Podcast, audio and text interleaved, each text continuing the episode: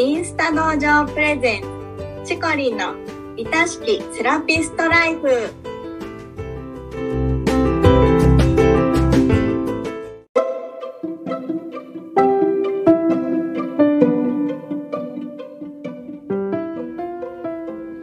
セラピストの皆様こんにちは。この番組はセラピスト専門のオンラインサロンを主催しているチコリンが一人でも多くのセラピストさんを幸せにしたいという思いでお送りしております。明日からこの仕事がもっと好きになる。そんなコンセプトのもと、毎週水曜日のお昼12時に配信しています。聞き手は私、インスタ同情生のゆりりんです。チコリン、今週もよろしくお願いします。はい、よろしくお願いします。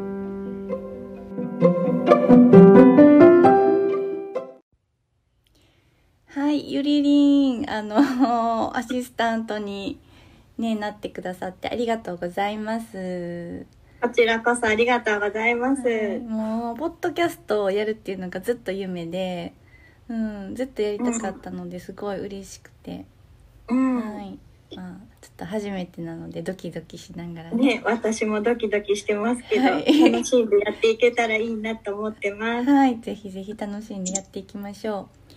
一応ね、あの毎週水曜日のお昼に配信するっていう形になってますけど、あのうんセラピストさんからお悩みとかをちょっといただいたりしながら番組進めていこうと思ってます。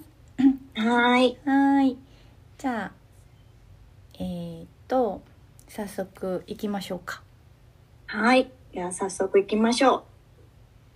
それではチコリン、本日のお悩みなんですけれども、皆さん、セラピストさんは自分の施術のお値段、どうやって決めようかなとか悩まれてる方きっとたくさんいらっしゃると思うんですよね。うんそんなお悩みを今日は、えっと、教えていただけたらと思ってます。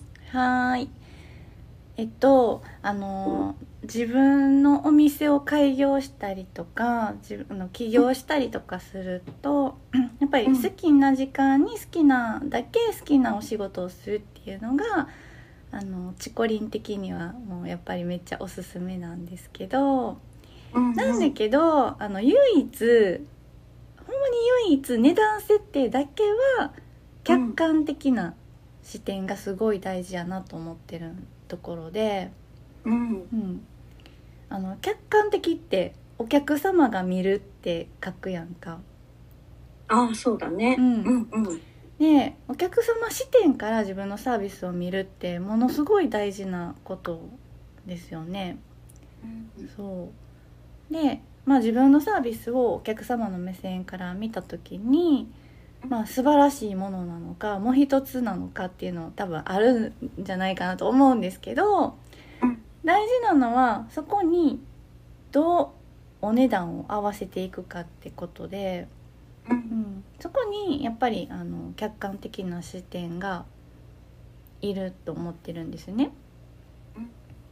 もう一つやなと思うんやったらやっぱり安くせなあかんし、うんうん、素晴らしいなと思うんやったらやっぱそれなりの金額にしてもいいと思ってるし、うん、だから客観的にあの物の値段とか自分のサービスが一般的にどれぐらいの価値をあの感じていただけるものなのかっていうのを知ることがすごい大事やと思ってるんですよ。うんうんうん安すぎひんかとか高すぎひんかってそのためにはあのやっぱり市場調査って普通の会社はまあそれやってるんですよ普通にね。うんううんん、なのであの近隣のお店がどれぐらいの金額でどういうサービスをやってるんかとか、うん。もうちょっと駅一駅二駅行ってねあの都会みたいなところに出た時にどんなお店があるんかとか。ううん。ん、やっぱ実際に行って体験してみるっていうことがすごい大事で。自分が言ってね。そうそうそう、うん。そしたらあの意外とあ自分こんだけ1時間で60分ぐらいしかもらわれへんと思ってたけど周りのお店行ってみたらあおな6,000円でこれぐらいのことしかやってへんねんやみたいな ちょっと言い方悪いけどあこれやったら私の方がもっと価値提供できるなとかっていう判断が多分客観的にできると思うんですよ。うん。そしたらやっぱりそこの近隣の競合店よりちょっと値段高くしてもいいと思うしとか。う、ん。うん。自分の感覚だけだうと、ん。どのぐらいの値段つけるののが正しいとか、いいのかなっていうのは分かんなかったりするもんうね。ん、そうそうそうそう。だからあのいろんなサロン行ってみるのは近隣だけじゃなくてねやっぱりすごい大事やなと思ってて、うんううん。んまあエステさん個人サロンに関しては案外そんなにこう時代の流れに影響を受けないっていうかあのすごい新しいものをどんどん取り入れないといけないようなものではないので。うん。うん、だからすごくまあ比較ってそんなに難しくないんじゃないかなと思ってるんですよね。ううんん。例えばこう、うん最初にあ自分のお値段の今の価値はこのくらいかなと思ってつけていたとしても、そのお値段で始めて、うん。えっとあもっと上げてもいいかなって時があれば、また変えていってもいいってことだもんね。そうそうそう。もちろんあの値上げも値下げも自由に好きなタイミングでやったらいい自分のお店だから。ただでも実際上げようかってなった時にうん。上げれるかな？やっぱ無理かなってうん。絶対なるんですよ皆さんね。うんうん。だからまあ基本的にはもう変えたくないじゃないですか。うんさ最初に始めたお値段のまま、まあ、1年とか2年とかは、まあ、ちょっと頑張りたいなっていうのは皆さんあると思うので、まあ、最初に自分のサービスがどれぐらいの価値を持っているのかっていう客観的な目線を持ってそれに対してここら辺に住んでるお客様とかがどれぐらい払える人たちなんかとか。うん。であるいは駅1駅2駅乗って来てくれるぐらいの集客を自分はやっていけるんかどうかとか、うんそういうのちょっと総合的に見てお値段って決めないといけないので、うん。本当にここはねやっぱり自分の感覚だけじゃなくて、うん。うん、やっぱりいろんなサロン行ってみてあこうん。のお値段やったらこれぐらいのことしてもらえるんやなとかあ、うん。やっぱり安いところってそれなりやなとかっていう体験をいっぱいしてほしいんですよね。うん。うんなるほど。はい、でその上ですごいやっぱり大事なのが、うん。あの低く見積もりすぎてないか、まあ、つまり安すぎないか、うん。うん、逆に背伸びをしすぎてないか高すぎひんか、うん。ここがあのやっぱりものすごくその後の自分の集客に対するモチベーションにめちゃくちゃつながってくるところなので、うん何回もやっぱり自分で考えないといけないなと思っててうん。1ヶ月に何十時間20時間25時間どれぐらい働きたいのか。うん。いや私はもう週に23時間しか働きたくないわとか。いやうん。私はもっと週にね10時間ぐらいいけるわとかうん。あると思うんですよね。お子さん育ててるとかねあの、うん。夜まで働けるよとか、まあ、その人の、うん。ね、その生活スタイルによっても違うからうん。自分がどれぐらいの時間働きたいか。それでどれぐらい稼ぎたいか。っていうのをまずちょっと出してみてうんうん。あんまりにもこう例えばあの自信ないし自分のそのやってるサービスが、まあいろいろいろんなお店行ってきたけど、まあ、1時間5,000円がもう限界やなって思ったとしてうん。月に、えっと、20万円はあの稼ぎたいなと思ったらうん。40人のお客様をお迎えしないといけないわけじゃないですか。そうだね。ね、うん。ってなるとあの毎週10人のお客様に来てもらうっていう必要があるよね。そしたら週5日営業するとして1日2件ずつずっと毎日。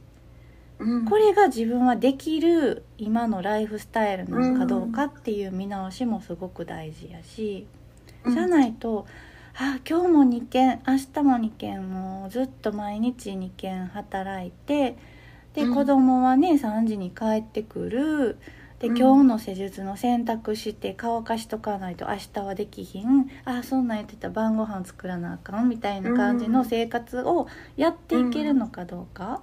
っていうところもすごく大事、そしたら一人のお客様から1万円もらえるぐらいの価値を提供した方がいいんかもっていう話にもなってくるじゃないですか。その時に近隣のお店にいっぱいい近隣じゃなくてもねいろんなお店に行ってたら1万円のサロンってどれぐらいのものを提供してきくれてたかなっていうのがすごくわかるから。うん。あなんかいいお茶菓子出てきたなとかうんなんかバスローブめちゃくちゃふわふわやったなとかうんうんなんか施術だけじゃなくって付加価値の部分でどれぐらいそこを上げていけるかっていうところも一緒に考えれるし、ううん。ん、やっぱ客観的視点と一緒にそのうん。自分のライフスタイルに合った働き方がどうやったらできるかっていうのを真剣に考えるっていうのがすごい大事でその2点でやっぱり値段っていうのは決めていくんかなと思ってます。うん。なるほど。ライフスタイルもすごい大事だね。うん、そうなんですよね。あのこう自分はこれでいいと思っていても本当に実際その値段設定で自分の生活がきちんとうん。こう生活が回っていくかっていうのもね、そうなんですよね。まあ、よくあるのはやっぱり値段決めてサロン開業しました。でもあのお客様来ないとかあれ、うん。値段高すぎたんかなとか、うんうん。ねあのお客様に次回も来てくださいっていうのがはばかられるような値段設定にしてしまってるんかなとかっていうのを後で気づいたり。ううんん、いやもう私この値段でこれやってあげられるって多分世界で私しかいないから、うんね絶対来た方がいいよって思ってたらお客様にもやっぱそのそういう調子で喋れるじゃないですか。うんううん。ん、もうほんまにあのやってあげたいしうん。ね。絶対お得やからっていう気持ちがあったらそういうおすすめもしやすくなったりとかするので、うん。あの自分がそのやっぱ仕事し始めた時にどういうふうに自分のライフスタイルそれからお仕事のその接客営業スタイルっていうのもやっていけるのかっていうところまで、まあ、想像力をちょっと働かせてもらった方がいいかなと思って始まってからうんあれもっとお客様来てほしいのになんでかなっていう風にで、うん。そこから値段のこと悩むっていうのは、まあ、よくあるんですけど、ううん。ん。うんうん。まああの対処できる部分もあるのかなってあらかじめね設定しておくと決めておく方がいいこともあるのかなって思ってるんですけどね。うんうんなるほど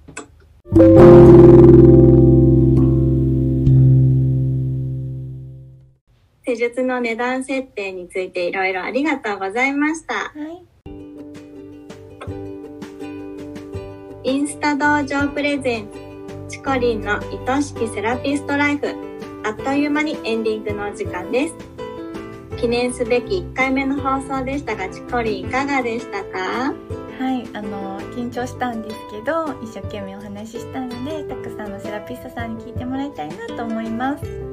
ねえたくさんのセラピストさんに聞いていただきたいです。はい、はいこの番組を聞いてチコリンやインスタ道場に興味を持った方ぜひチコリンのインスタをフォローして投稿チェックしてみてくださいね。チコリンが毎朝9時からやっているインスタライブも必見ですよ。番組ではリスナーセラピストさんからのご質問やお悩み相談も大募集しています。100名以上のセラピストが所属するインスタ道場主催のチコリンが時に寄り添い時に辛口で解決のヒントをお伝えします。番組の公式 LINE を登録しそちらから送ってくださいね。インスタの DM からでももちろん大歓迎です。それではチコリーの愛しきセラピストライフ本日はここまでです。また来週お会いしましょう。じゃあねー。バイバイ